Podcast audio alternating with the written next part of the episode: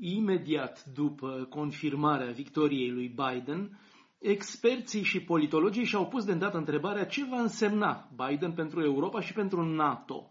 E limpede că în chestiunea multor teme cheie, de la China și Rusia la modificările climatice, viitorul președinte american va restaura relațiile transatlantice. După patru ani de certuri permanente, critici și ostilitate pe față, Europa și NATO pot să respire.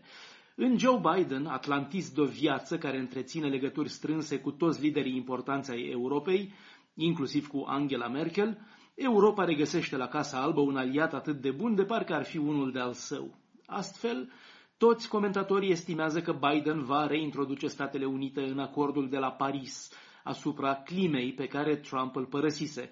La fel, o resetare a relațiilor NATO cu Rusia, puse la grea încercare după acuzațiile aduse recent Moscovei de folosirea unei substanțe interzise împotriva dizidentului Alexei Navalny. De altfel, forțe ale NATO se antrenează chiar în acest moment și până pe 20 octombrie în Cehia împotriva unor potențiale amenințări biochimice.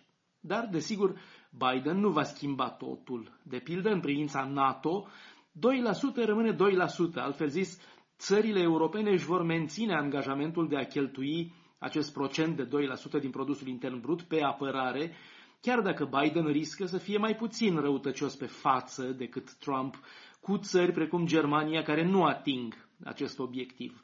Vine apoi prezența militară în Afganistan. După două mandate alături de Obama, Joe Biden cunoaște foarte bine Afganistanul.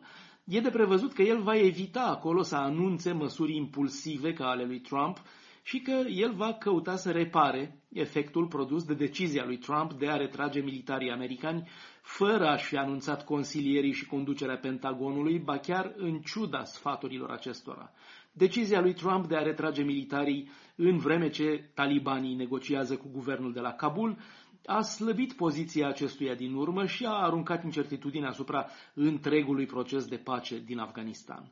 Însă, cum spuneam, în alte privințe, anumite măsuri ale lui Trump vor fi păstrate. Așa este cu angajamentul țărilor europene din NATO luat în 2014 de a cheltui acei 2% din PIB pe apărare.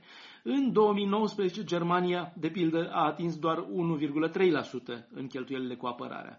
Aici intervin însă tot soiul de neînțelegeri tehnice, mulți închipuindu-și că cei 2% din PIB ar fi fonduri destinate Statelor Unite ca un soi de taxă. Faptul că țările europene din NATO s-au angajat să-și ridice cheltuielile militare nu înseamnă însă că ele ar fi obligate prin asta să cumpere armament american sau să verse acei bani Pentagonului. Cei 2% din produsul intern brut pe care trebuie să-i cheltuiască țările din NATO pentru apărare nu trebuie dați Washingtonului, nu sunt o taxă de protecție, ci e vorba de un angajament securitar colectiv. Fiecare țară e liberă să cheltuiască acei 2% cum corespunde mai bine dispozitivului său militar, chiar cumpărând armament francez, de pildă. Bruxelles, Dan Alexe pentru Radio Europa Liberă.